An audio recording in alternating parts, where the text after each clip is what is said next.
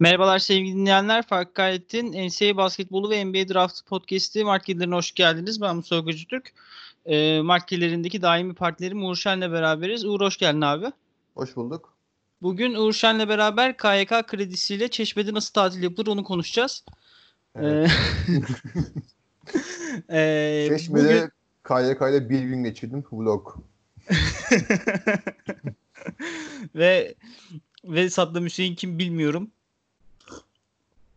Ee, bugün Uğurşen'le beraber e, 2020 draftında sağ 2020'de draft yani bu drafta girebilecek prospektlerden e, karantina arasından sonra sahaya çıkanları konuşacağız. Karantina arasından sonra hangi ligler oynandı? İspanya Ligi playoff yaptı.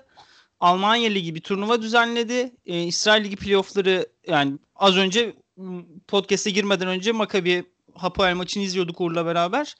E, İsrail Ligi oynadı ve TBT turnuvası oynandı. Hani NBA başlamadan önce o aradaki basketbol turnuvaları bunlardı. E, burada da çok e, sayılır sayıda prospekt olmasa da yine üstüne konuşulabilecek sayıda prospekt var. E, bu liglerde şimdi Almanya, İsrail, e, İspanya diye saydığımız zaman bu liglerdeki en büyük prospekt Killian Hayes'di ancak Killian Hayes e, oynamamayı tercih etti. O yüzden onu konuşamayacağız e, Killian Hayes'i konuşamadığımız için ben İsrail Ligi'nden konuşmaya başlamayı düşünüyorum. E, çünkü masadaki şu an en büyük prospekt Deni Advia. Deni Advia İsrail Ligi MVP'si olduktan sonra playofflar MVP'si de oldu. Bugün açıklandı. Ee, Bugün şey ya direkt korona sonra sezonun ödüllerini vermişler. Oranın MVP'si olmuş. Hı hı. Ee, yani korona kupası falan demişler hatta ismini biraz ironik bir şekilde galiba. Evet evet. Korona e, korona ödüllerinde işte MVP kazandı Advia. E, bugün de fena bir maç oynamadı Opel'e karşı ancak işte Advia'yı e, kronikleşen sıkıntılarından biri saha içinde yüzdeli oynama sıkıntısı yine vardı. 135 attı bugün. E, şimdi Advia'ya baktığımız zaman aslında üstüne bu draftın çoğu prospekti gibi aslında Anthony Edwards'ı bir kenara bırakırsak bu drafttaki tüm prospektlerin üstünde çok büyük soru işaretleri var.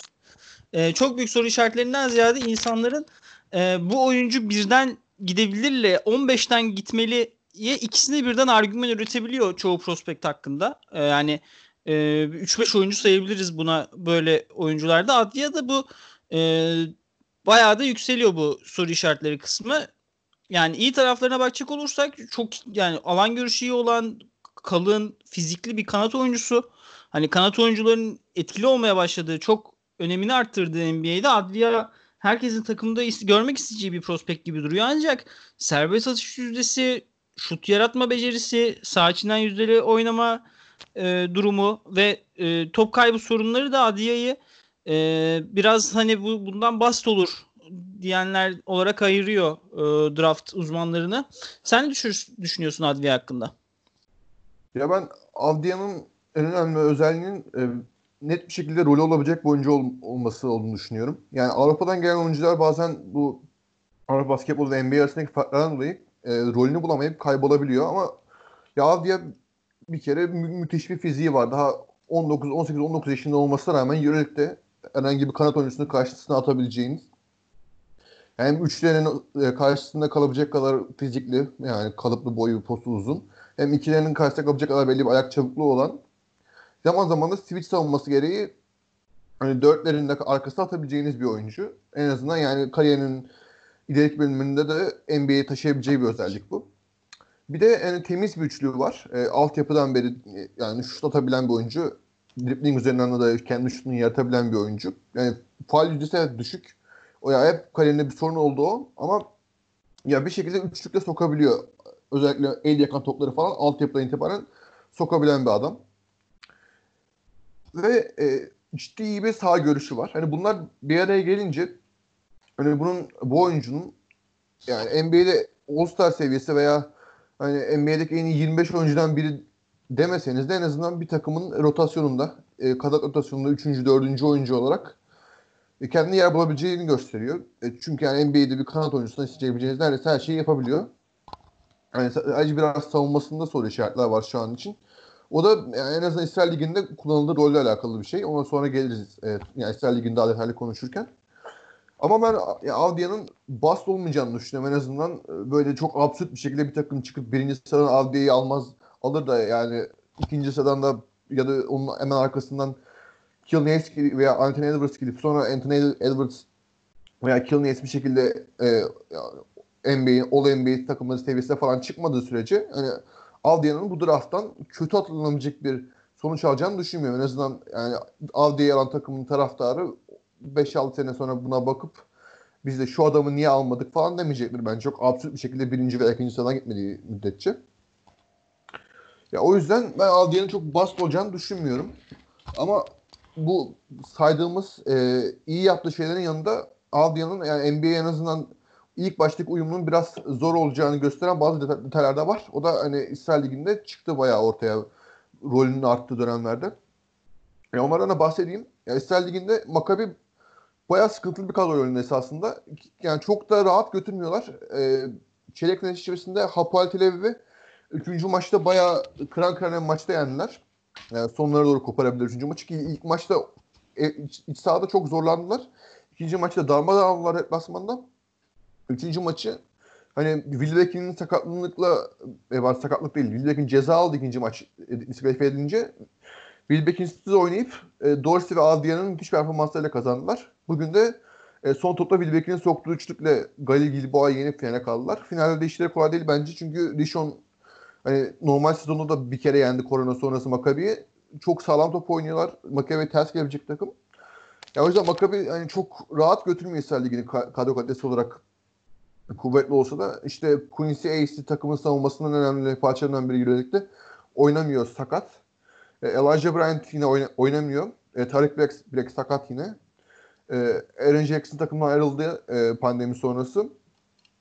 Ve e, Wilbeck'in de hani bu diskalifiyeden dolayı takımın en kritik maçında oynamadığını söyleyebiliriz. Bu yüzden bayağı abuk beşlerle sahada kalmak zorunda kalıyorlar. İşte e, Kaloyaru'yu 3 numara kullanıyorlar. Zaman zaman Jake Kuhan'ı 4 numara oynatıp stretch 4 gibi ondan şut atmaya falan e, e, umut ediyorlar. En azından Jake Kuhan şut atsın falan diye sahada kal- kalıyor. E, zaman zaman da Amar Stoudemire'ın potaya yakın e, post taplarına kalıyorlar. Ha, bu arada şunu da söyleyeyim. Takımın yine bir, bir diğer prospekt diyebileceğimiz oyuncusu Joel Zosman da şeyin ikinci maçında, çeyrek final ikinci maçında Hapoel karşı sakatlandı e, kas yırtığı gibi bir şeyden bahsediyor. Yani ciddi bir sakatlık. O da sezonu kapattı öyle olunca. Ya, o, olmayınca hakikaten e, tüm ball handling işi Tyler Dorsey, Will Beck'in ve Avdia'nın üzerine kaldı. Ve hani Hapoel ciddi iyi bir savunma takımı. E, çok çok iyi baskı yapan bir takım. Avdia'yı mahvettiler. E, iyi oynadığı maçlarda bile 6-7 top kaybı yaptı Avdia. Bu da hani onun biraz top yönlendirme konusundaki becerilerini sorgulamamıza sebep oldu. Bir de zaman zaman tempoyu arttır, arttırayım derken çok alakasız e, fastback pasları denedi. İşte çok alakasız yerlere pas, hızlı pas, hızlı hücum pasa falan atmaya çalıştı. Çok top kaybı üretti buradan dolayı rakip takımlar. Yani top yönlendirme konusunda bu tembel ve e, fazla düşünülmemiş paslar ve e, topu karşı e, yarı sahaya geçirirken ya, ya, yaptığı basit top kayıpları yani baskıya karşı top geçirmeye çalışırken yaptığı basit top kayıpları Avdia'nın biraz e, top kayıplarının yükselmesine, istatistiklerin düşmesine ve hani bu e, yetilerinin biraz sorgulanmasına sebep oldu. Mesela bu maçın da son topunda sen hatırlıyorsun e, topu Avdia'ya verdiler e, Bilbao yarı son topunda. Karşında arkasında kısa bir oyuncu vardı. Ona karşı post top oynasın diye verdiler. Ama yardım savunmasını iyi okuyamay okuyamadı. Top kaybı oldu orada. Yani az kalsın maç gidiyordu. Sonra Bilbao top kaybı yaptığı için Wilbeck'ine bir top daha kaldı ama maç topunu orada kötü harcamıştım. Yani böyle top kaybı e, rakamlarının fazla olması biraz e, şutunun özellikle bu yorgunluğa bağlı olarak çok fazla e, girmemesi ve savunmada birazcık yani 30 dakikanın üzerine sahada kalıyor. Hücumda çok fazla sorumluluk taşıyor ve savunmada da ya, genç de bir oyuncu, 18-19 yaşında bir oyuncu olarak zaman zaman e, motoru düşüyor. Yani oyundan düşebiliyor.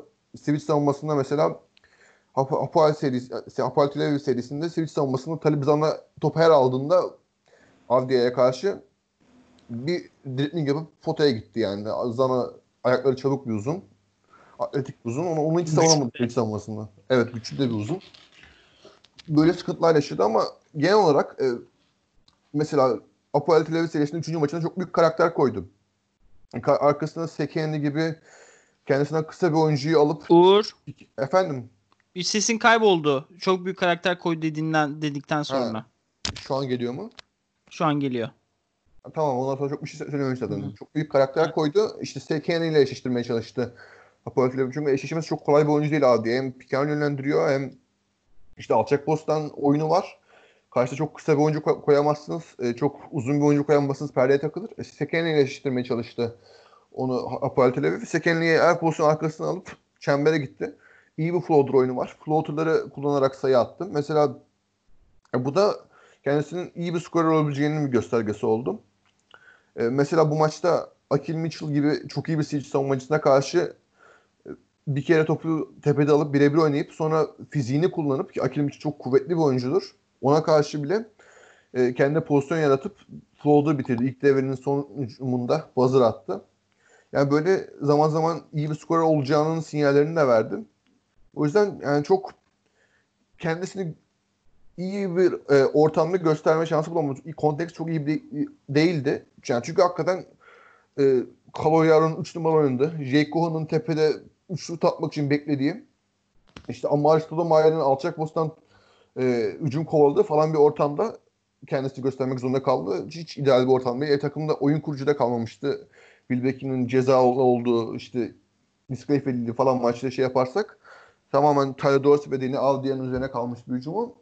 O kadar da kötü sırtlamadı bence ki e, Paul Levi ve karşı oynadığı üçüncü maç nete artı yazar draft tanesinin. Ee, öyle olunca e, ben Avdia'nın kendisine e, yani ne zarar verdiğini ne de kendisi çok öyle bu adam birinci sıraya kesin yerleşir denecek kadar da iyi top oynadığını düşünüyorum ama yani genel olarak iyi yaptığı şeyleri biraz daha scoutların gözüne sokmuştur. En azından bu Wilbeck'in oynamadığı maçı kazandırarak takımına. Bir de Adlia o karantina arasında e, acayip kütlelenmiş fiziğinde yani o o da kendini belli ediyor biraz. Hani hakikaten bir, bir, bir yarım santim falan genişlemiştir herhalde yani çok göze bile çok büyük geliyor. E, yani boyuna posuna baktığımız zaman da yani hakikaten fizikli bir oyuncu. E, yani ya ben de yani bir ara Advia bir olur mu özellikle e, şeyin e, NBA'den gelen İsrailli oyuncu kimdi? Adını çok unutuyorum o adamın. Makabi'ye. Tyler Dorsey mi? Hayır hayır ya şey İsrailli. Veteran. Ka- Kaspi mi? Ha Omri Kaspi. Omri Kaspi'nin ilk sakatlandığı dönemde e, NBA çevrelerinde hakikaten hani bir numaraya falan gider mi diye bir şey vardı. O ara Anthony Edwards bayağı düşmüştü. E, hani o hype'ı kaybetti. Muhtemelen e, draftta 6-10 arası ya da 5-10 arası gidecek gibi duruyor. Ben ilk 5'e girebileceğini düşünmüyorum. Özellikle eğer workoutlar yapılabilirse e, ben workoutların Advia'ya zarar vereceğini düşünüyorum. Daha doğrusu workoutlarla yükselebilecek bence çok oyuncu var. Cole Anthony ya da Tyrese Liberton gibi. Ee, ancak yani bu senenin e, podcastlerde bu üstad cümlesini çok tekrarlayacağım. Oyuncuların gittiği takımların hakikaten çok önemi olacak buradaki prospektler için. Yani süperstar potansiyelli olan yarım oyuncu var. All Star potansiyelli olan 3.5-4 oyuncu var. Taş çatlasın. Hani biraz Hidayet Türkoğlu'nun seçildiği galiba 2001 draftıydı. 2001 draftında işte geçen şey yapmış e, Bill Simmons. Onun serisi var Red Draft Tables diye. 2001 işte draftları tek tek ekibiyle beraber yeniden draft ediyorlar. O draft Hidayet Türkoğlu mesela 3. sıraya çıkmış redraft ettiklerinde. E, ben de bu şeyi e, bu sınıfı biraz 2001 sınıfına benzetiyorum. Eğer doğru sınıfı 2001 yani Kane Martin seçildiği sınıf 2001 ise 2001 sınıf Hidayet iki- kaç, kaç senesi seçilmiş? Hidayetle Kane Martin oldu aynı oldu sene. 2000 draftındaymış aynen. 2000. Evet. Ee, yani bu, bu draft 2000 draftına da benziyor hakikaten potansiyel açısından. Deni Adviay da bu, bu, draftın Hidayet Türkoğlu'su olabilir cidden. Yani e, çok sıkıcı bir Avrupalı Avrupalı benzetmesi. Deni Adviay'a yapılan Hidayet Türkoğlu benzetmesi ama e, biraz daha oyununu şey hale getirebilirse, e, smooth hale getirebilirse e, çünkü Hidayet Prime'ında çok çok iyi bir şut yaratıcıydı ve alanı da tabii başka bir NBA vardı ancak o dar alanlarda o sıkışık pas kanallarında çok çok iyi iş yapıyordu. Ee, biraz oyunu daha şey olursa olgunlaşabilirse Advia'yı da fena olmayan bir Hidayet Türkoğlu prospekti var ki Hidayet Türkoğlu da hani biz e, yani Türkiye'deki basketbol severler sağ dışındaki huyundan tavrından ötürü çok iyi anmazlar Hidayet ancak Hidayet hakikaten bu karantina arasında ben birçok kez eski NBA maçlarını izleme fırsatı buldum. NBA TV sağ olsun. Ee, yani çok çok çok çok özel bir topçuymuş ve Deni Adviya'nın içinden Hidayet Türkoğlu çıkabilirse bence bu e, son derece başarılı bir gelişim olur. Ee, sen de 10 dakika anlattın. Bu arada çok çok iyi bir anlatımdı. Şey yaparım teşekkür ederim. Ee, buradan İsrail Ligi'nin iki, iki numaralı prospektine e, geçelim. Yanmadar Hapoel, Hapoel Tel Aviv'de oynuyor değil mi? Yok. Evet, Hapoel Tel Aviv'de. iki senedir Hapoel Tel Aviv'de evet. Hapoel Tel Aviv'de oynuyor. Ee, bir oyun kurucu yani fundamental yüksek bir oyun kurucu. Ee, yani ben senin kadar izlememişimdir. O yüzden çok üstün körü bir fikrim var Yan Madar'a dair. Sen ne dersin? Ya Madar benim ilk izlediğimde 2018 bu U18 e, Avrupa Şampiyonası Division B'de Deni Avdia ile o takımın en iyi oyuncularıydı. E, çok enerjik bir karttı o zamanlar. Biletin e, oğlunun da olduğu turnuva mıydı o?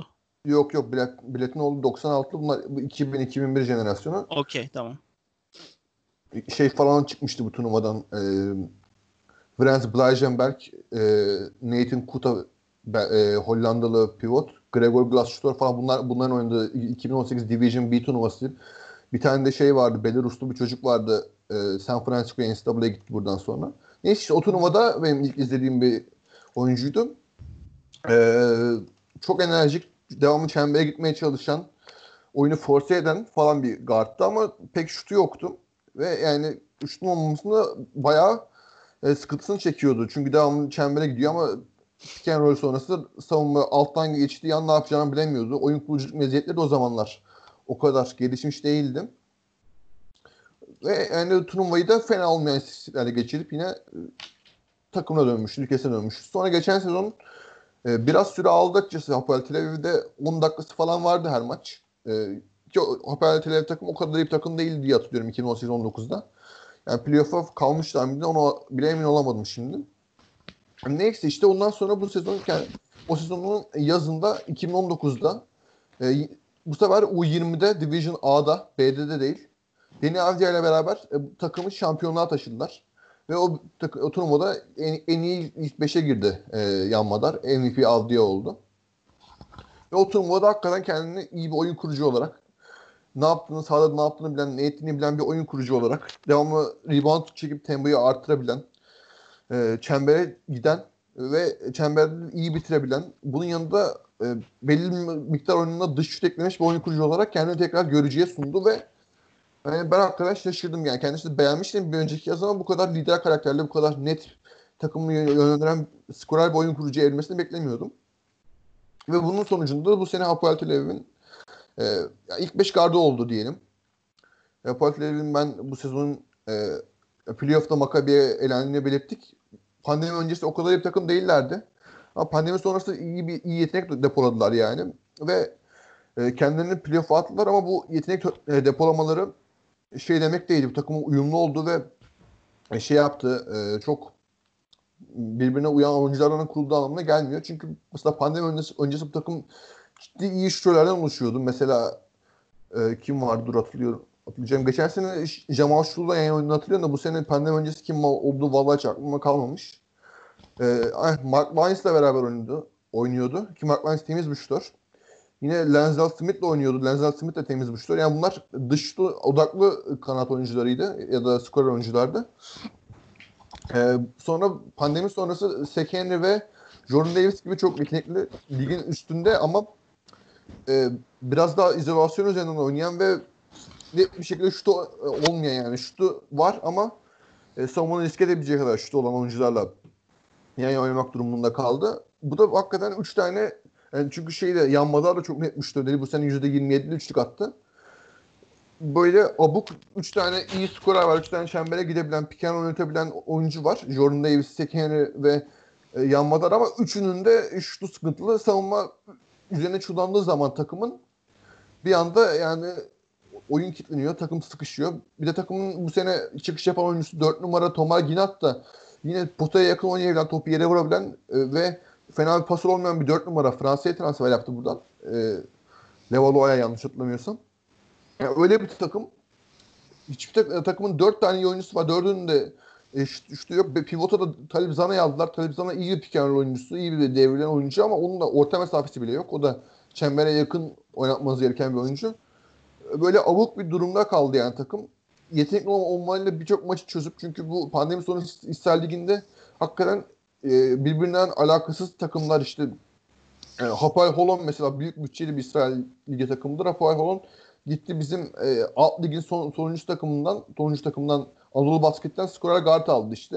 Yani öyle garip oyuncular garip yerlere gitti. Aynı şekilde e, Cameron Oliver da mesela Avustralya Ligi'nde büyük bir sezon geçirdikten sonra Nestiona gibi düşük bütçeli bir İsrail Ligi takımına gitti. Orada e, Maccabi'nin koçu yanlış hatırlamıyorsam şey ya da yok Maccabi'nin değil e, e, Nestiona'nın koçu yani Cameron Oliver'a koçluk yapan adam dedi ki pandemi olmasa bu adam ya, ya Maccabi Tel Aviv'de ya Hapoel Yarışören'de oynardı. Biz de oynamazdı böyle bir durumda kaldık dedi. Yani adam hakikaten ligin üstündeydi. Öyle olunca yani İsrail Ligi'ndeki bu dengesiz kadrolar Hapoel Tel Aviv'in de bu yetenekli kadrosunun bir şekilde kendine playoff atmasına e, yardımcı oldu. Çünkü pandemi öncesi playoff potasında değildi Hapoel Tel Aviv. Ve e, Yan Madar da bu playoff e, e, push'ta bayağı iş yaptı. Çünkü Yan Madar birincisi çok özel bir savunmacı. Devamlı savunmada rakibin e, toplu, top yönelcisinin kafasını karıştıran, devamlı onu düşünmesini engelleyen bir topa baskıcı.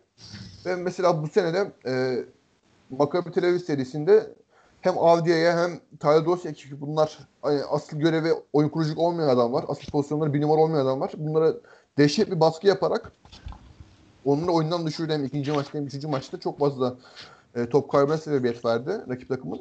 Aynı zamanda da iyi bir orta mesafesi skorunu evrilerek bu gömülen savunmaları pota altına kadar piken sonrası gömülen savunmaları orta mesafe cezalandırdı. Ve bazı maçlarda da iyi üçlük sokarak e, yine kendisini şutunu riske eden savunmaları cezalandırdı.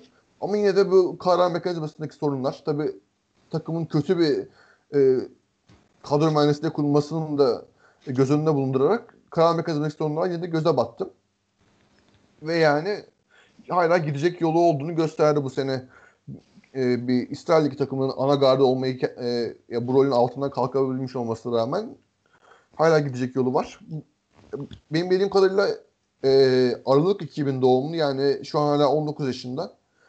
Drafta girdi ama en draftta kalır mı kal, kalırsa seçilir mi onları biraz daha workoutlar falan gösterecek. Çünkü daha e, NCAA cephesinden pek bir açıklama yok. NBA'ni workout, draft komayı falan yapacak mı, nasıl yapacak onları bilmiyoruz. Öyle olunca yani Avrupalı prospektleri burada izlesek de NBA durumları için konuşmak için biraz erken. Ama yani ben Yan Madan'ın performansından gayet hoşnuttum ki kötü başladığı maçlar oldu. Kötü başladığı maçlardan sonra özgüvenini asla kaybetmedi.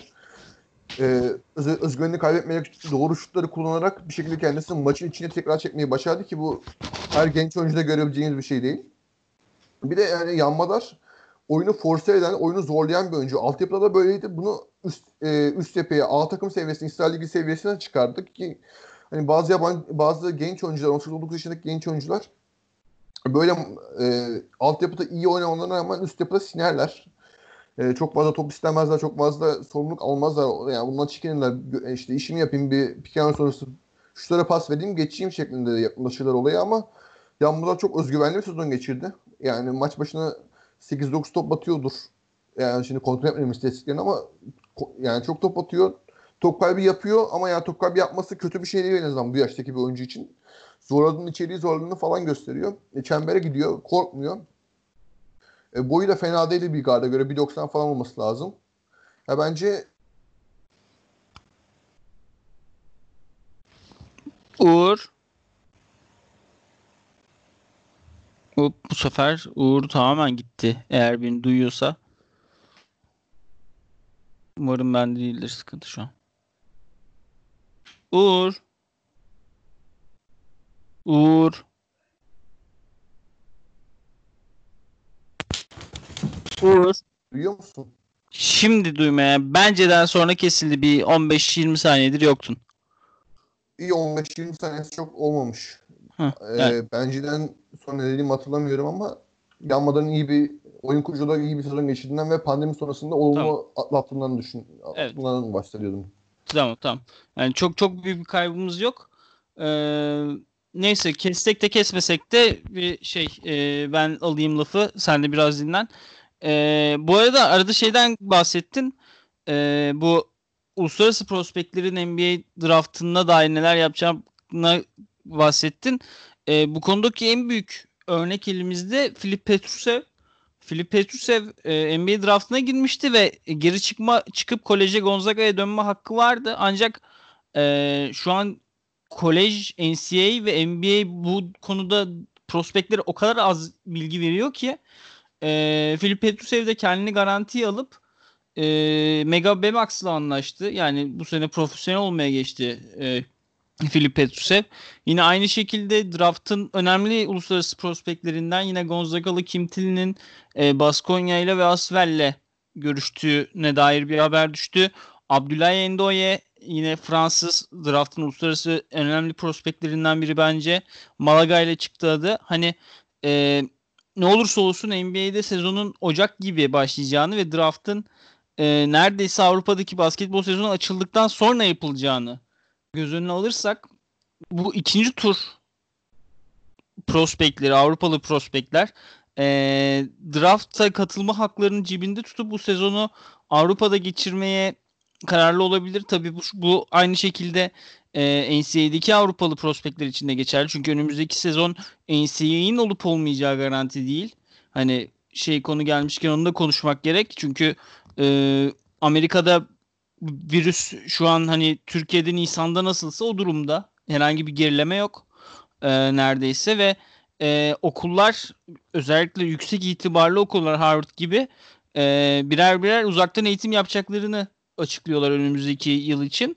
E, böyle olunca bu üniversitelerin, bu kolejlerin e, oyuncularını toplayıp onları şehir şehir maç oynamaya gezdirmesi çok zor gözüküyor. Hani NCAA basketbol sezonu önümüzdeki sezon hakikaten iptal olabilir ve bu da işte ne bileyim aklıma ilk gelen isim Sandro Mukilashvili gibi e, fena şu an bile fena oyuncu olmayan e, prospektleri direkt Avrupa'ya gelmeye ikna edebilir.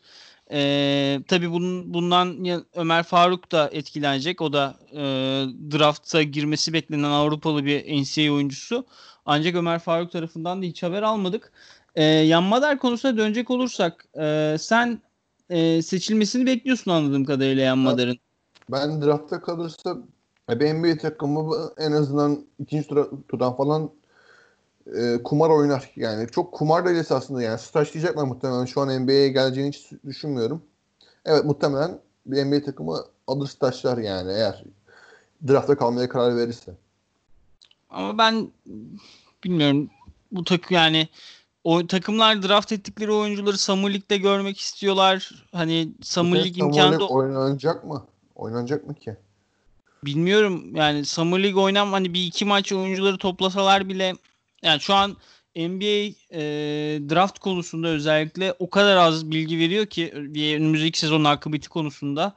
E, yani bu sene en azından bir senelik bile olsa çokça e, çaylak görebiliriz Avrupa'da gibi geliyor. Zaten bunu konuşmuştuk seninle.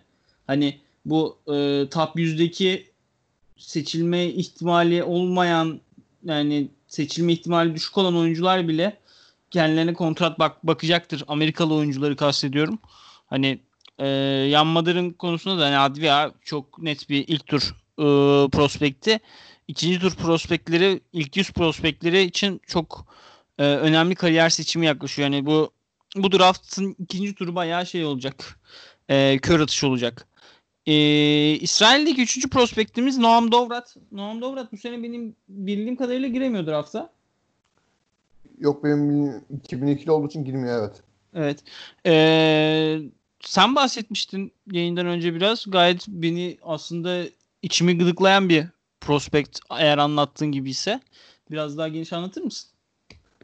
Tabii yani Noam Dovrat bu üçlü arasında en genç olan ve e, rolünün de en az olduğu oyuncu. Özellikle Euro Cup'ta e, çok fazla süre almadı. Süre aldığı zamanlarda çok zorlandı normal. Çünkü onu yani şimdi anlatacağım neden normal olduğunu.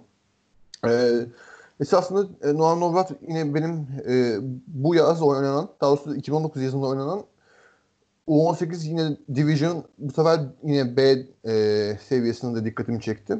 Ondan önce hiç izlememiştim. Ve bayağı uzun boylu, böyle top yönlendirebilen ve e, fena olmayan da bir şutu olan bir oyun kurucu prospekti olarak dikkatimi çekmişti. E, tabii çok dikkatli izlememiştim. İsrail'de İsrail takımında çok fazla Deni Avdiye gibi o sezonki öyle bir oyuncu yoktu. Öyle olunca çok fazla dikkat etmemişim. Bir iki maç bakmıştım. Sonra baktım hani bu adam e, Rishon'da süre alacak gibi bu sezon. İşte birkaç maçını yine İsrail Ligi'nde izledim. E, bu, e, Norm Novat boyuna, boyu 1.96 olan bir oyun kurucuya göre çok üst düzey fiziği olan ve e, top yönlendirmeyi de iyi bilen bir e, oyun kurucu. Yani karar yakalanması gayet iyi olan bir oyun kurucu. E, bunun yanında iyi bir pick and yönlendiricisi. Genellikle de e, pick sonra driblingi bir anda kesip doğru pozisyondaki şutları topla buluşturabiliyor. E, fena olmayan bir orta mesafe oyunu var. Yani orta mesafeden cezalandırabiliyor ama hani çembere gidişleri biraz sıkıntılı, biraz atletiklik konusunda sıkıntısı var. Genellikle çok atletik olmayan ve uzun boylu guardlar e, orta mesafeyle bitirmeyi sever ya da floater'la bitirmeyi, floater'la bitirmeyi severler pick O da daha çok onları tercih ediyor. Yani e, bu sezon ben e, en çok dikkatimi çektiğim maç pandemi sonrası oynadığı Makabi maçı oldu. E, Makabi'yi dur şimdi bakacağım maça kaç kaç yenmişler istatistiklerine bulacağım. E, Makabi'yi e, 86-77 yendiler. Bu sezon e, bir iki hafta önce falan oynanan maçta. Noam Dobrat'ı bench'ten gelip 20 dakikada fena olmayan yani sayı atamadı ama doğru yönlen doğru piken yönlendirmelerini yapıp e, genellikle doğru kararları vererek ben bu adamda işte ne bu kadar topçu olmuş Makabe'ye karşı 20 dakika oynayıp Rishon'da top, e, maça etkileyecek büyük topçu olmuş falan dedim. İşte öyle olunca bende de İsrail Ligi'nin şey pesi vardı. E, maç izleme pesi vardı. Lig Pass gibi bir şey çıkarmışlardı bu sezon. Onu, onu almıştım pandemi sonrası. O yüzden bir iki maça daha bakabildim. Ya bu sezon bayağı e, top oynamışız aslında. Yani yine bahsettiğim özetlenen dolayı ki e, Rishon'un net bir oyun kuruculuğu yok bu sene. Galatasaray'a gelen e, Alex Hamilton ve D'Angelo Harrison oynuyor pandemi sonrası. D'Angelo Harrison'ı transfer ettiler. Alex Hamilton zaten sezon başından beri oradaydı. İkisi de net oyun kurucu olmayan daha çok iki numaramsı oyuncular. Square oyuncular. Öyle olunca Noam Dovat'ın bench'ten gelip e, böyle bir e, top yönlendiricilik yapabilmesi, piken oynayıp orta mesafe falan bitirilmesi hem dikkatleri bu iki skorerden çekiyor hem de e, yani Noam Dovat'ın bir şekilde sahada kalabilmesine sebep oluyor. Yani bu sezon 15-16 dakika civarı süre olan bir oyuncu Dovrat. Bu, yani gelecek sezonlar dönem süresi daha fazla artacaktır. Ve e, bu sakin bir oyun oyuncu olması, doğru karar verilmesi ve orta mesafe şutunun olması, fena olmayan bir üçlünün de olması e, yani onu İsrail Ligi için en azından ideal bir yedek oyun kurucu veya işte 20-22 dakika oynayabilecek as bir oyun kurucu yapıyor. Yani NBA potansiyeli olduğunu düşünmüyorum ben ama e, Avrupa basketbolu için ciddi bir e, kariyer şansı olabilir özellikle gelecek sezonunda iyi geçirirse. Peki. Peki ekleyeceğim bir şey e, yoksa istersen Almanya Ligi'ndeki prospektlerimize geçelim. Tabii. E, Almanya Ligi'nde iki prospektimiz var. E, ilki Jakob Patrick. Jakob Patrick de önümüzdeki sene drafta giremeyecek diye biliyorum. 16 yaşında olması lazım şu an. 2003'lü. Yani, e, hatta 2003'ün Kasım'da yani şöyle diyeyim hani 2002 Dünya Kupası'nı falan hatırlayan biri olarak bana da kendimi kötü hissettirdi şu an. Ee, bu sezon e, Alman Ligi'nde yanlış bakmıyorsam eğer yanlış istatistiğe bakmıyorsam 10 maçta sahaya çıkmış. Ee, evet Alman Bundesliga'da. Ee, maç başına 3 sayı ortalaması var. Ee, yayın gerisinden e, %43'e atmış. Tabii 8.8 dakika yani lig boyunca toplam 88 dakika sahada kaldığında söylemek gerek ancak e, 8 dakika sahada kalan bir oyuncu için maç başına 3 sayı e, bir buçuk üçlük denemesi fena değil gibi gözüküyor. E, bir oyun kurucu e, bildiğim kadarıyla. Evet boyu da kısa zaten. Daha çok e, combo guard gibi. Tamam. E, elleri kolları uzun bir oyuncu e, bildiğim kadarıyla. E, sahada da kendini belli ediyor. E, fiziksel özelliğiyle olsun. Çok sarışın beyaz tenli bir oyuncu. Sahada duruş işareti gibi duruyor. E, yani bu seviyede hani bu yaşında 16 yaşında profesyonel seviyede basketbol oynamaya başlaması tabii onun için mühim. E, fiziksel özellikleri de e, onu destekleyecek gibi duruyor. Sen ne dersin Jakob Petrik'in geleceği hakkında? Sonuçta e, önümüzdeki iki draftla drafta giremeyecek. 2022 belki 2023 draftına girer. E, o dönemki gelişimi öngörün comparison'un nedir? Ya öncelikle şunu söylemek lazım. E, Jacob Patrick e, koç John Patrick'in oğlu yani Ludwigsburg koçunun oğlu. Bir de abisi var. Adını unuttum. İki yaş büyük olması lazım. O da o, o kadar iyi bir oyuncu değil ama o da bu Almanya sezonu bitirme turnuvasında sahaya çık- çıkabilmiş bir adam. Abisinin adına da bakayım şimdi dur. E, aynen Johannes Patrick. O da e, yine koçun oğlu kontenjanından biraz sahaya çıktı. Yani Jacob Patrick kadar iyi bir oyuncu değildi ama bir şekilde sahada o da tecrübe buldu. Sadece iki maçta sahaya çıktı ama Jacob Patrick hakikaten ben topçuyum ben buraya yani koçun oğlu torpiliyle gelmedim. Şeyini gösterdi. E, özelliklerini gösterdi. Çok temiz bir şutu var abi Jacob Patrick'in. E, ki Ludwig's kadrosunu biliyorsun. Bidal'ı izolasyon oynayabilen guard e, e, depo eden bir takım. takım. Yani, yani birkaç senedir böyle. Devamlı çemberi atak eden devamlı kendi skorunu üreten aynı zamanda da savunmayı üstüne çekebilen, savunmayı eksitebilen Amerikalı guardlara giden bir takım. İşte bu sene Kadim Carrington Baskonya'ya transfer yaptı. Nick Weiler biraz daha farklı bir profil ama o da yine iyi bir, bir izolasyon silahıyla özellikle kendi şutunu yaratabilmesiyle. O da şeye gidecek. Trinkier'in takımı Bayern Münih'e gidecek. Ee, yine üçüncü, üçüncü bir e, combo guard Jalen Smith nereye gidecek bilmiyorum. Çünkü e, sezon e, yaz başında Virtus Bologna ile adı çıkıyordu ama Virtus Bologna'ya Josh Adams aldı. Bir de Marcos Knight tabii çok özel bir izolasyon skoreri. Afyon'u izledik Türkiye'de. O da buradan Monaco'ya transfer yaptı Euro Cup'a. Gerçi Monaco Euro Cup mı oynayacak bu sene? Şampiyonlar Ligi mi oynayacak? Euro Cup oynayacak galiba. Şampiyon bir dakika. Euro Cup oynayacak galiba. Şey Bursa Spor'un grubunda değil mi? Bakayım bir dakika. Bunda Gran Canaria var, Trento var. Ama şey var Monaco neyse yani işte Monaco yani öyle skorer kısaların yanında net bir şutör olarak ciddi e, katkı verdi. Çünkü çok özgüvenli bir çocuk. Şut mekanik, mekaniği çok temiz ve topu eline aldığı gibi çıkarabiliyor şutu. Üstüne üstlük bir tane dribling yapıp da içeri vurup da topu e, kendi şutunu çıkarabilen böyle çok temiz bir şutör bir arkadaşımız. Yani ben bu kadar özgüvenli şutörü pek e, en azından 2003'lü yani 16 yaşında sahaya çıkıp da bu kadar özgüvenli bir şekilde topunu oynayıp şutunu çıkarabilecek çocuk çok, görmedim. Hani daha çok genç sadece bir tane uluslararası turnuva deneyimi var. Şeyde oynamış. 16 şampiyonasında oynamıştı geçen sene. Orada da şutörlüğünü göstermişti ama e, ondan sonra şeyde e, ANGT'de bayağı kötü top oynamıştı. Çok e, kötü şut sokmuştu Ludwigsburg'un e, U18 takımıyla. Ama burada bu turnuvada kendini tekrar kanıtladı. Çünkü bu, takımın şutöre ihtiyacı vardı. E, bir stretch dörtlerini kaybetmişlerdi bu pandemi şeyine. Yani kaybetmişler derken tabii adam ölmedi e, şeye kaybettiler. E, Amerika'nın kısıtlamalarını kaybettiler. Adam Amerika'ya gitti gelmedi. E, tanırlaştılar. Onun yerine net bir şutöre ihtiyacı var bu takımın iki numarada ya da herhangi bir şekilde bu kadar çok guardla oynarken. Çünkü zaman zaman dört guardla da sahaya, sahada çıkabilen bir takım bu Duke Böyle ilginç işleri de oluyor John Patrick'in o sisteme Marcus Knight'ın ne bileyim e, şeyin Nick Wahlberg'in e, çembere gidip e, topu dışarı çıkarmasında kendine e, fayda sağlayacak orada bir şekilde şutu bitirebilecek bir oyuncu ihtiyaçları vardı. Jacob Patrick'le ciddi ciddi önemli zamanlarda süre alıp yani önemli zamanlar derken maç koptuğunda oynamadı sadece. Maçın gayet ikinci çeyreğinde, maçın son çeyreğinde maç kafa kafayayken bile sahada kalabileceğini gösterdi. Kaldı yani bu anlarda sahada. Yani şu an için sadece özel bir şutör gibi duruyor. Ama Piquet oyunlarını geliştirebilirler çünkü Bolending'in kötü değil. Oyun zekası iyi, nerede duracağını biliyor. E, savunmada yani çok e, yumuşak bir oyuncuydu. Normal yaşın yani getirdiği bazı fiziksel sorunları var. Geliyor yani Borussia Bamberg'de Retino Basuhan var. Üç katı Retino Basuhan şeyi yani vücudunun kanatla çıktığı falan John Patrick'i mahvediyor tabii. Öyle oyunculara karşı zorlanması doğal bu, yaşta ama yani ayakları çabuk e, savunma yapma isteğiyle fena değil. Bir iki pozisyonunda fena kalmadı rakibi karşısında falan.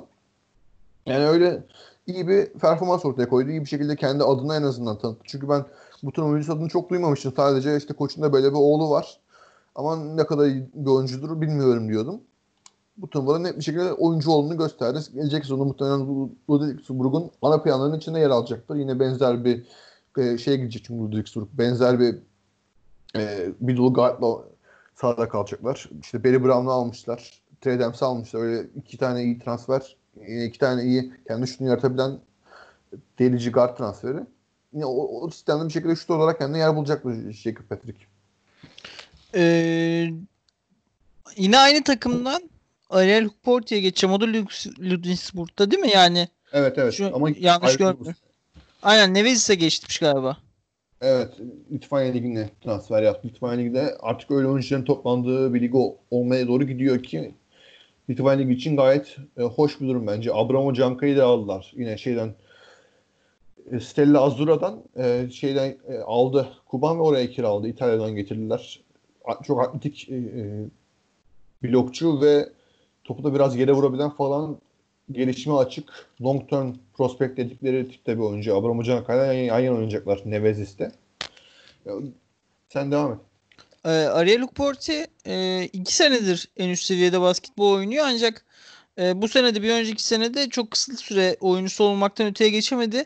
E, bir pivot 2-13 boyunda e, Togo devşirmesi Alman pasaportu olmasına rağmen e, 18 yaşında e, ve şey de 22 maça çıkmış bu sezon e, Ludwigsburg'la beraber Bundesliga'da ve fena olmayan istatistikleri var. Şimdi baktığımız zaman saha içinden %47 ile atıyor. E, o stil ince bir uzun için hiç fena bir e, şey değil. E, istatistik değil. E, çizgiden kötü %58 ile atıyor.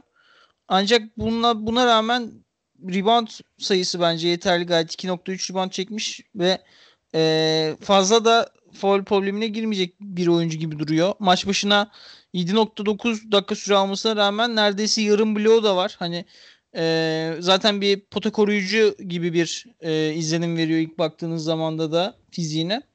E, elleri kolları uzun hani biraz şeyden ötürü e, fiziksel yetenekleriyle e, kendi prospekt olarak öne çıkarıyor. E, ne dersin? Ya Hukport'a gerçekten bu altyapı basketbolunu takip edenlerin 2-3 senedir e, muhtemelen takibinde olan bir isim. 2017'de bir U16 şampiyonasında kendini ilk göstermişti. İşte böyle aşırı fiziksel özellikleri iyi olan blok yapabilen ama çok ham bir oyuncuydu. O zamanlar yani yaklaşık 3 yaz falan önce 2017 yazında. O yani o günlerden sonra bugüne 3 senede daha 18 yaşını yeni doldurmuşken Almanya Ligi'nde finale kalan bir takımın ciddi ciddi 15-20 dakika boyunca güvenebileceği e, orada çember koruma konusunda kendisine yani süre verebileceği bir oyuncu oldu. Mesela e, Ludwigsburg Ulm'ü yenerken ikinci maçında Ulm, Ulm serisinin ikili ayaklı maçta da oynandı. Ludwigsburg Ulm serisi yani Almanya Ligi'nin tüm playoff maçları öyle oynandı. O serinin ikinci maçında ciddi ciddi süre aldı adam. 20 dakika süre aldı. İyi oyuncularından birisiydi savunmada ve Hücumda da yani hücum reboundlarıyla falan olsun katkı verdi takıma. Öyle bir oyuncuya evrildi. Bu önemli bir evrilme. Yani bu sahada kalabilmesini daha 18 yaşında gerçekleştirmesi güzel. Ee, Ludwigsburg'un savunma stratejisinden bahsedelim. Şey konusunda e, Hukbort'un öneminin, öneminden bahsederken Ludwigsburg yine e, çok çabuk ayaklı, çok yırtıcı ve e, oldukça da iyi savunma yapmaya çalışan, savunmada istekli guardla giden bir takım. Birkaç senedir böyle bu. John Patrick'in sistemine, sistemine uygun olarak. Yani yaklaşık 3,5 tane falan guard alıp işte hepsini in, e, e, rollerinin maç içinde değiştirebilecek, kendi aralarında rol ve savunmada adam değişimi yapabilecek guardlara sahip ve bu hepsi de e, roll'de devamlı kısa, kısa topa baskıya çıkan işte savaşan perde falan oyuncular. Potada e, böyle savaşan oyuncular olduğu zaman da yani perde yenilmeyen Hukporti'nin e, yapması gereken şey çember koruyuculuk yapmak. Bunların yönlendirilmesi yani çembere yönlendirdiği oyuncuları tokatlamak oluyor genelde. Hukporti de bayağı iyi bir iş çıkardı Pikenor savunmasında bu turnuvada Almanya'nın düzenlediği turnuvada. E, devam doğru yerde doğru kaymaları yaptı. E, savunmada doğru pozisyon aldı ve e, sonrası e, Geren Kısay'ı bir şekilde blokladı veya bloklayamasa da pozisyonunu bozdu. yine, yine reboundlarda çok etki yarattı. Çünkü adam çok uzun hakikaten. Yani elleri kolları çok uzun. Bir şekilde eline atsa topu ya çeliyor ya e, bir şekilde ta, oyuncusuna e, takım oyun, yani kendi takım arkadaşına kazandırıyor ya reboundu direkt iki elle çekip alıyor. Yani bu kadar elleri kolları uzun olduğu için rebound konusunda çok büyük fark yaratıyor. E, bunun yanında hücumda da fena bir pasör olmadığını gösterdi. Topu alçak posta aldığında çok iyi bir parmak hassasiyeti yok. Çok iyi bir bitirici değil ama ikili sıkıştırma geldiği zaman doğru pası bulabilen bir oyuncu. Bu önemli bir şey. Mesela bu, e, yanlış hatırlamıyorsam Bamberg maçındaydı. Bir pozisyon var. E, top orta sahada Ukport'un eline geliyor. Ukport bir bel arkasıyla adam eksiltiyor. Sonra üçlüye girip iki adım atıp e, no'luk pas atıyor köşedeki şutöre. Öyle bir üçlük yaratıyor. Yani hakikaten topu da yere vurabilen, pas yetenekleri olan böyle arada da sizi bu adamla bunu yapabiliyormuş dercesine şaşırtan bir e, yeteneği var. Yani çok kalas bir uzun değil şey olmasına rağmen çok iyi bir parmak hassasiyeti olma, olmamasına rağmen ve ucunda da iyi bir pick bitiricisi olmayı başardı bu turnuvada. Çünkü yani Ludwig burada iyi guardlar olduğunu söylemiştik. İyi şut alan guardlar var. Bunlar savunma üstüne çektiği zaman bir şekilde devrilip doğru e, yerde topla buluşup maçla bitirebiliyor. Yani onun için de biraz daha konuşması erken çünkü bu sezon sadece bu turnuvada doğru düzgün süre alabildi. Muhtemelen Litvanya Ligi'nde ciddi süre alacaktır gelecek sezon. Onun için önemli bir değerlendirme olacak. Zaten bu sezon draft'a da giremiyor. Onun da yaşı müsait değil. 2002'li. E, böyle olunca hani Ukborti bu turnuvada gösterdi ki e, Almanya Ligi gibi Litvanya Ligi'nden daha iyi olan bir ligde dahi 15-20 dakika süre alabiliyor. Bence gelecek sezon Almanya'da kendini daha iyi gösterecektir ve ben Ukborti'nin bir lotarya piki adayı olduğunu düşünüyorum. Hmm. Lotarya piki. Evet. Ee, önümüzdeki sene eligible oluyor olması lazım. Evet evet. Önümüzdeki sezon evet. girebilecek. Önümüzdeki sezonun draftı yani önümüzdeki sezonun draftında eligible olabilir şey lotarya olabilirse bu e, hakikaten çok şey e, az buz bir şey değil yani önümüzdeki sezon çok çok fazla lotarya yeteneği var neredeyse 20 tane falan şimdi baktığımız zaman çok üst seviye oyuncu olabilecek yetenek var. Ee, yani 7-8 tane All-Star barajında oyuncu var önümüzdeki sene draftında. Ee, Luke Porti de orada kendine bir yer açabilirse yani oradaki 2021 draftındaki havuz daha da genişlemiş olur. Ee, ekleyeceğim bir şey var mı bu iki oyuncuya dair yoksa TBT'de sahaya çıkan çaylaklardan mı bahsedelim? Dur ben şey düşünüyorum. Almanya'da başka atladığımız prospekt var mı diye düşünüyorum. Galiba yok. Frankfurt'ta yok. falan. O zaman TBT konuşalım ya. TBT tertemiz basketbol oynandı yani. e, TBT biliyorsunuz hani profesyonel basketbolcuların kendileri takım kurup e, milyon dolar para ödülünü e, paylaştığı aralarında onun için yarıştığı bir turnuva. E, orada da birkaç çaylak kendini gösterme fırsatı buldu. E, iki tanesinden bahsedeceğiz bugün. Trey Anders Dayton'daydı. E, 4 sene boyunca mezun olmuştu ve profesyonel basketbol adım attı bu sene. E, Dayton bu sezonun en büyük sürprizlerinden biri tabii o bir Topi'nin inanılmaz çıkışıyla birlikte. E, Trey Anders da fena bir e, sezon geçirmemişti. 10.5 sayı, 7 rebound, e, 2.5 asist, e, neredeyse bunun yarısı kadar top kaybı ve e, fena olmayan splitlerle yaptı bunu. E, yani saha içinden %56 ile yaptı. Güçlü bir oyuncu. E, kendine Avrupa'da yer açabilecek bir oyuncu. E, sen ne düşünüyorsun? Ya bu Dayton takımı hakikaten e, çok temiz top oynadılar. Yani biraz daha kısaları etkili olsa mesela şeyi falan ya da ne bileyim Daşampier'i Fenerbahçe'ye gelen Daşampier'i falan ilk nerede bir sene daha önce oynamışlığı vardı. Daha da ilerleyebilirlerdi ama yani kısalarının yetenek sorunu vardı biraz. Biri Kyle Davis diye pek şut olmayan iyi savunmacı bir arkadaştı. Biri de Daryl Davis olması lazım. O da Kosova Ligi'nde oynayan çok e, yani en azından bu turnuvada birebir oynamasını istemeyeceğiniz seviyede bir oyuncuydu. Onlara rağmen e, hakikaten çok iyi savunma yapan bir takım. E, kendi arasında e, rollerini değiştirebilecek bir dolu e, iyi kanat oyuncusu ve e, Devin Oliver gibi bu turnuva için çok özel bir e, skor atıcısı, çok özel bir forvet skoreri skoreriyle beraber. E, yanlış hatırlamıyorsam yarı finaline mi gelmiş ya? Dur ona bir bakacağım. Ya, Yenlikleri maçı izlemişim. Hatta Yenlikleri maçta rakibi bay, bahis almıştım. O, öyle de sevindirmişler yenilerek. Ama şimdi turnuvanın şeyini hatırlayam hatırlamadığım için bakacağım Rayton, Rayton'un takımına. TBT'nin de şeyinde yok. Neyse. Ya neyse ben Trade konuşayım çünkü şey yok. Ah buldum tamam. Ee, saniye. Mühim değil. Ha şey yani e, yarı finalde şampiyon olacak olan markete elenmişler. Yani, yani markete hatırlıyorum ama yarı finalde mi elenmişler onu, onu hatırlayamıyordum. Marketin kısıları daha iyi olduğu kazanmıştı o maçı ama yine de e, Ryan, e, Ryan Maxwell ve Trey, Landers konuşacağımız iki çaylak oyuncu çok büyük iş yaptı turnuvada. Trey Landers e, bir 3.5 numara diye tabir edebileceğimiz bir oyuncu. Boyu çok uzun değil. Yanlış hatırlamıyorsam 1.98 falan boyu. Ama çok fizikli, çok e, güçlü, kuvvetli bir arkadaş. Avrupa'da muhtemelen yani 4 numara oynayacaktır. Small ball 4 numarası oynayacaktır.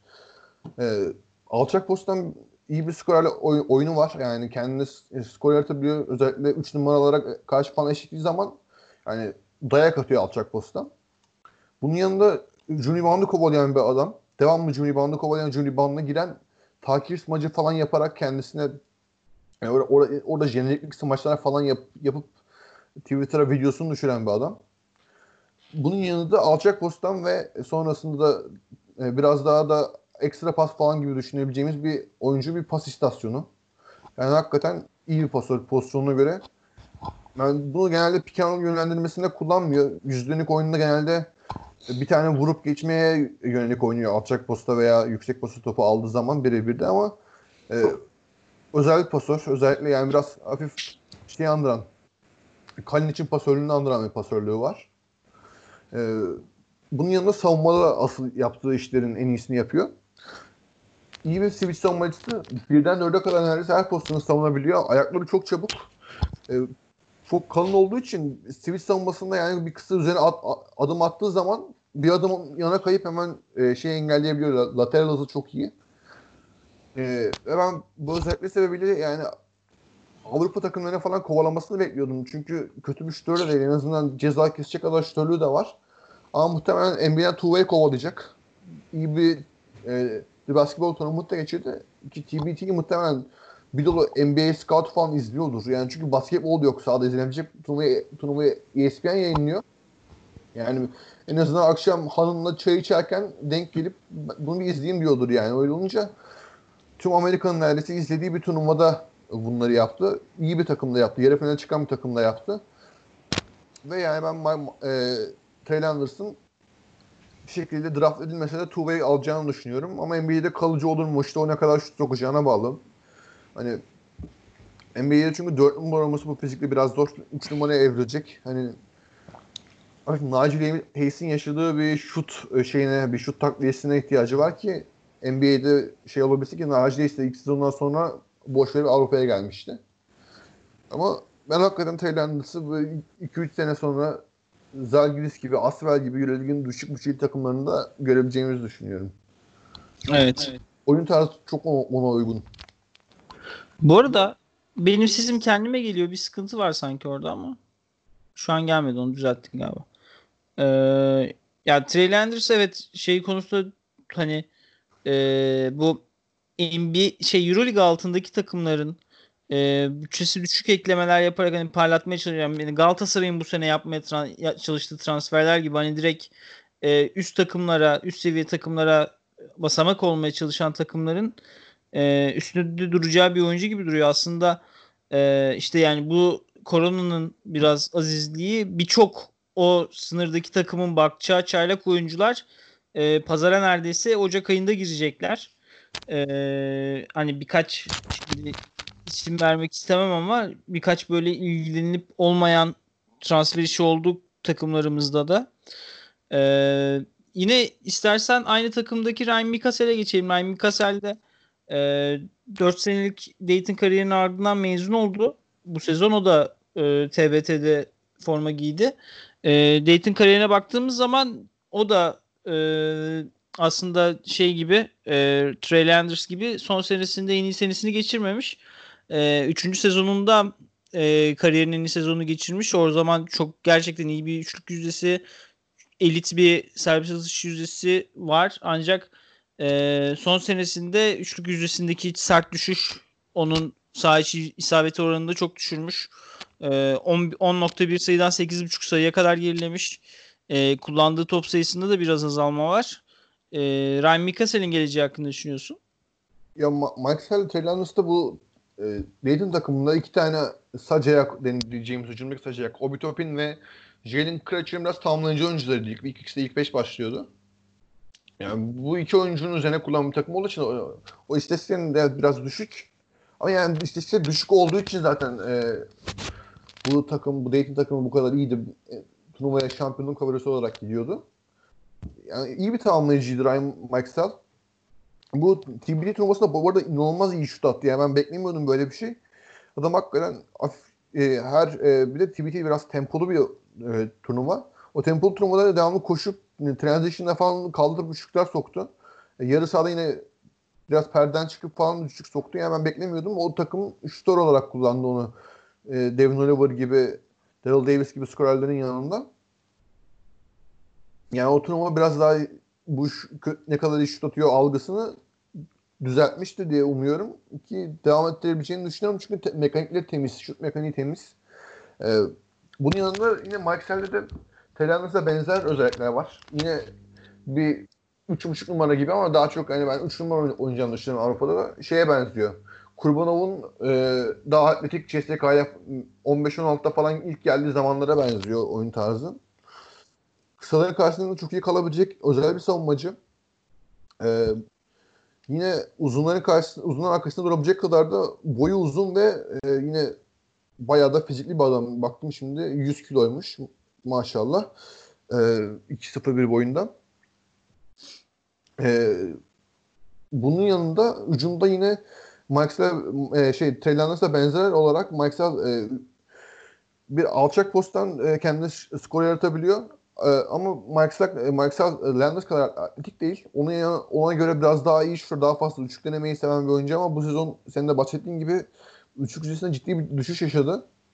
O üçlük yüzdesini toparlayabilirse ben Marksal'ın da e, Euroleague seviyesinde olmasa da belki Euro Cup'ın üst seviyesinde işte şey falan gibi takımlarda Tenerife falan gibi İspanya Ligi takımlarında sıralabilecek iyi bir e, Triendy oyuncusu olabileceğini düşünüyorum. Yani Leonard kadar büyük bir NBA potansiyeli yok çünkü o kadar atletik değil. Ve NBA atletizminde muhtemelen benim övdüğüm savunması biraz e, dağılacaktır. Yani o kadar özel bir savunmacı olmayacaktır. Ama yine de ben Avrupa takımlarının kesinlikle düşün, düşünmesi gereken bir oyuncu olduğunu düşünüyorum. Çünkü e, two-way kontrat ihtimali de o kadar yüksek değil. Özellikle mesela bizim ligde e, böyle tam tamamlayıcı oyuncu olarak 5. yabancı olarak falan arayan takımların düşürebileceği bir oyuncu. İşte bu Spor'un geçen sene Mikael Riley'den al- alamayacak, alamadığı katkıyı Marcel gibi bir oyuncu verebilir mesela öyle bir takıma. Yani Treylanders kadar NBA şansı olmadığı için ben Avrupa'ya geleceğini ve bir şekilde Avrupa'da izleyeceğimizi düşünüyorum bu sezon. Ya bu sezon G League belki kovalar, Exhibit'ten kontrat kovalar olmadı. En kötü gelecek sezon zeki bir e, scouting işini falan ciddiye alan bir Avrupa takımı düşürecektir bence Marcel'e ve iyi de verim alacaklar rol oyuncusu olarak yani evet yani bu şeyi üstüne konuşmak biraz zor. Oyuncuların tercihleri orada hani hangi menajerle çalıştıkları bile çok mühim. E, çünkü bazı oyuncular hakikaten Avrupa'ya gelmek için plan yapıyorlar. Bazı oyuncular sonuna kadar NBA yolunu zorluyorlar. Ancak burada Mike Sell şey Avrupa yoluna doğru kırması lazım şeyini. Yani stil olarak Avrupa'ya daha uygun bir oyuncu olduğu aşikar. Ee, NBA'den ziyade özellikle G League'den ziyade G League aslına baktığımız zaman biraz hani çok keskin yeteneklerin kendini gösterebildiği e, bir yer. Hani Pierre Jackson'la Russ Smith bunun en büyük şeyi. Hani ne olursa olsun ortalamada kötü bir oyuncu olsanız bile vasat bir oyuncu olsanız bile yaptığınız çok iyi bir iş sizi yukarı çıkarıyor. Ancak Ryan Kassel ondan daha e, ayrı şekilde all bir oyuncu izlenimi veriyor e, ortaya koyduğun çizdiğin çerçevede. E, TBT turnuvasında başka prospekt var mıydı? Ee, yoktu. Bu arada şeyi söyleyeyim. Taylanus turnuvanın en iyi takımına seçildi. En iyi beşine seçildi. Joe Johnson, DJ Odom, Marcus King ve Jamie Wilson'la beraber. TBT genelde e, prospektlerin çok sahada kalmak istemeyeceği bir turnuva çünkü hakikaten kan gövdeyi götürüyor bir bakıma. Bir de yani 30-31 yaşında Avrupa'da 6-7 sezon Euro Cup seviyesinde ya da Euro Cup olmasa da Fransa Ligi, İspanya Ligi, Türkiye Ligi falan gibi liglerde süre, süre almış, şans bulmuş veteran oyuncular oynuyor. Öyle olunca genellikle e, 22-23 yaşında daha koleji yeni bitirmiş Avrupa basketbolunda hiç tecrübesi olmayan oyuncuların çok yani sahada kalabileceği bir turnuva değil. Yani Maxwell ve Trey Anderson bunu yapabilmeleri biraz da oyun tarzlarının çok sert, çok her türlü sertliğe hemen alış, e, alışabilecek ve rol oyuncusu olup olmalarının da yani kolejde rol oyuncusu olmalarının da bunun etkisi var tabii. Yani rolünü bilen oyuncular, savunma yapmayı bilen, savunma yapmaya hazır oyuncular olarak gelmelerinin etkisi var.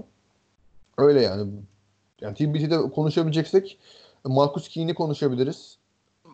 Marcus Keane 3 sene öncesinin NCAA sayı kralı değil mi? Evet. Sonra Asya'ya gitti. Bir sezon İtalya ikinci liginde yine özel bir sezon geçirip çok sayı attıktan sonra Kore liginde işte Tayvan liginde falan oynadı. Yani çok özel bir skorer o da. Turnuvanın en çok dikkat çeken oyuncusuydu. Bir de e, TBT'de çok fazla coaching imkanı, çok fazla şey e, düzen kurma imkanı olmadığı için toplamı takımlar sahada kalıyor.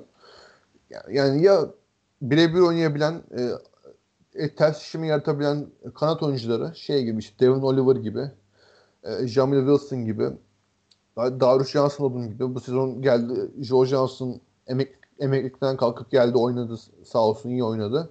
O, öyle tip oyuncular ya da tepe piken rolünde fark yaratabilen işte kısa oyuncular. E, Eric McCollum bu turnuvayı mahvetti 3 sene. Yanında Kyle Fogg vardı. Kyle Fogg ve Eric McCollum'un o tepe piken sonrası kendi şutlarını yaratabilmeleri turnuvayı hakikaten e, bayağı oyuncu, oyunu değiştiren isimler oldu ikisi de. İkisi de iki sezonda falan gelmiyor. Ee, ve onların takımı Overseas ilk iki sezonda şampiyon ol- olamıyor zaten bu yüzden. Marcus King de onların yolundan giderek hakikaten tepe piken rolünden sonra çok özel e, skor skor bulma çok e, kısa boy olmasına rağmen çok hızlı ve çok çevik bir şekilde yönünü değiştirip e, çok iyi bir dribling becerisine sahip olarak kendi şutunu yaratabilmesini iyi kullandı ve bu turnuvanın hakikaten en özel skorerlerinden biri oldu. Çok beklenmedik bir şekilde e, çok yüksek bir seri başı olmayan bir takımını e, finale taşıdı. Finalde de yani maçı kazanmak noktası kadar geldiler ama artık oradan sonra biraz e, rakip takımın kalitesi göze çarptı. Bir de takımın pivotu Diamond Stone sakatlanmıştı turnuvanın ikinci maçında. Onun da oynamaması ket vurdu. Sideline kenarısı denen takımın şampiyon olamamasına ve te, e, şeyin marketin mezunları, market okulun mezunlarının takımı şampiyon oldu. E, Tarık Johnson Odom, Luke Fisher ve e, işte Elgin Cook, Dwight Bikes, Travis Diener gibi veteran oyuncuların burada tanıdığımız Avrupa basketbolunun üst seviyesinde tanıdığımız oyuncuların e, oluşturduğu takım şampiyon oldu. Bu arada Travis Diener'ın emekli olması söz konusuydu. Zaten artık 37 yaşına geldi. Ama bu turnuvada şampiyon olduktan sonra çok oynama şevki yeniden gelmiş ve İtalya Ligi'ne geri dönecek galiba. Pesaro'yla adı da anılıyor. Pesaro'ya gidecek muhtemelen. Re- Repesa'nın koçluk yaptığı takıma. Bilmiyorum yani turnuvayı bitiren şutu attı. Elemenlik denen e, Nine'den dolayı burada maçlar e, belli bir skor tayin ediliyor. Ve o skora ilk ulaşan takım yanlış hatırlamıyorsam 4 dakika kaldıktan sonra ilk ölü topta önde olan takımın sayısına 8 ekleniyor ve o skora ilk ulaşan takım kazanıyor. Öyle bir sistem oynanıyor basketbol turnuvası maçları. Ve o şey şeyi eleman deniyor biti, biti, bitişe. O bitişi atan sayıyı Travis Dean'ın üçlüğü getirmişti. LG Cook'un asistinde. Yani Travis Dean'ı da buradan tebrik edelim. Anmış olalım. Evet. Avrupa basketbolunun e, underrated efsanelerinden ki Travis Dean'ın İtalyan pasaportu var değil mi? Evet, evet o yüzden İtalya Ligi'nde O yüzden İtalya Ligi'nde devam edecek. Biz e, podcast'e girmeden önce bir gündem daha belirlemiştik. O Beşiktaş projesini konuşacaktık. Ancak şu an bakıyorum bir saat 5 dakika olmuş. E, Beşiktaş projesini konuşurken Türk prospektleri de konuşmak isterim ben. O yüzden e, onu bir sonraki e, podcast'te bırakmayı düşünüyorum. Çünkü e, yani şöyle diyelim biz bir ay önce olması gerekiyordu draft'ın. Bir ay önce bu zamanlar olması gerekiyordu ve bir mevsim ertelendi. Şu an neredeyse hala yine 70 günümüz var bu sınıfa dair. Ee, ve bu oyuncular hiç sahaya çıkmadılar uzun zamandır. O yüzden e, Madridli olarak en son işte Mart'tan önce bir podcast yapabilmiştik ki onun üzerinden de 4 aya geçti. E, ve bir süre daha böyle anlamlı şeyler konuşamayacağız gibi duruyor. Bugün de podcast'te ne konuşalım diye düşünürken hani bir an uluslararası prospektler deyince ben hani Pokuševski işte Endo'ya falan konuşuruz diye düşünüyorum. Uğur hani sahaya çıkmadılar ne konuşacağız dedi ve hakikaten o durumdayız. Bizim oyuncu üstünde konuşmaya yatkın bir podcast'imiz var ve oyuncular sahaya çıkmıyorlar çok uzun zamandır. Biz de o yüzden bugün sahaya çıkan oyuncuları e, konuşmayı tercih ettik. E, eklemek isteyeceğim bir şey var mı? Yok hakikaten Beşiktaş projesini biraz daha geniş alana yayabiliriz. Yani tat Beşiktaş kadrosunda bir de şey de açıklanmadı galiba hangi oyuncuların tam olarak Aynen. Geçtiği, hangi oyuncular kiralık gidecek, hangi oyuncular takımda kalacak, nasıl bir kadro yapılanmasına gidecek. Beşiktaş 3 tane yabancı aldılar, 3 tane çaylak yabancı aldılar ama yani onları nasıl kullanacaklar falan o biraz daha yeni sezona yakın olmuşken Beşiktaş kadrosu da tam 12 kişilik kadro şeklinde almışken daha berrak bir şekilde konuşuruz. Daha net bir şekilde konuşuruz. Önümüz açılır yani. Şu anda bir şey, bir şey göremiyoruz çünkü. Ya Banvit'ten 8-9 tane oyuncu aldıklarını biliyoruz. Ama hangisi takımda kalacak bazılarının kiralanacakları söylen, söyleniyor. İşte daha geniş yapı bir projeden bahsediyordu. Hani Adem Bona falan geçiyorlar. Adem Bona gelmedi. Karşıyaka'da kaldı. Yine e, Galatasaray'ın aldığı er, Eray'ın Eray Aydoğan'ın şeye gideceği yine Beşiktaş'a gideceği konuşuyor. O da, o da gelmedi. Öyle olunca hani bizim de şu an için e, pek bir bilgimiz yok. Yani na, nasıl bir kadro kurulacak falan filan muhabbetine. Ki e, yani sezon başlamasına yakın e, ki şu an bizim federasyonumuz da tam bir fikstür açıklamamasına rağmen sezon başlamasına yakın geçen sene Dünya Kupası podcastlerinde benle bizle beraber olan Uğur, Uğur benle beraber olan e, Ahmet'i de bir alıp bir e, basketbol süper lig konuşmayı düşünüyorum. Çünkü istiyorum da çünkü hakikaten e, çok çok değişik bir sezon oynanacak. En azından yani şampiyonun nefesi olacağı neredeyse belli gibi ancak onun altında Fenerbahçe'yi de indiğimiz zaman çok çok değişik kadrolar, çok garip güç dengelerinin olduğu bir e, sezona doğru gidiyoruz. Yani Galatasaray yani takımların daha transfere başlamayan takımlar var. E, Galatasaray'ın bile şu an e, hani koçuyla devam eden belli başlı bir bütçesi olan Galatasaray'ın bile 3 tane e, yabancı eklemesi var. Onların da kadrosu yarım yamalak şu an. E, takımlar hani bir üstüne konuşulabilecek bir durum olduğu zaman e, Basketbol Süper Ligi'de konuşmak istiyorum. E, Mark Yediri adı altında. Zira hakikaten draft konuşamıyoruz. O da beni çok çok üzüyor. E, abi teşekkür ederim bugün bana katıldığın için. Türkiye saatiyle birdeyiz şu an. E, bana katıldığın için teşekkürler. Dinleyicilerimiz de bize bir saatini ayırdığı için teşekkür ederiz onlara. E, ilerleyen aylarda hani bir iki üç hafta içinde yeni bir podcast konuşacak konu çıkmayacağı için öngörmüyorum. Ancak draft yaklaştıkça biz de Uğur'la beraber yayınları ve içerikleri daha sık hale getirmeye çalışacağız. E, dinlediğiniz için tekrar teşekkürler. Hoşçakalın. Hoşçakalın.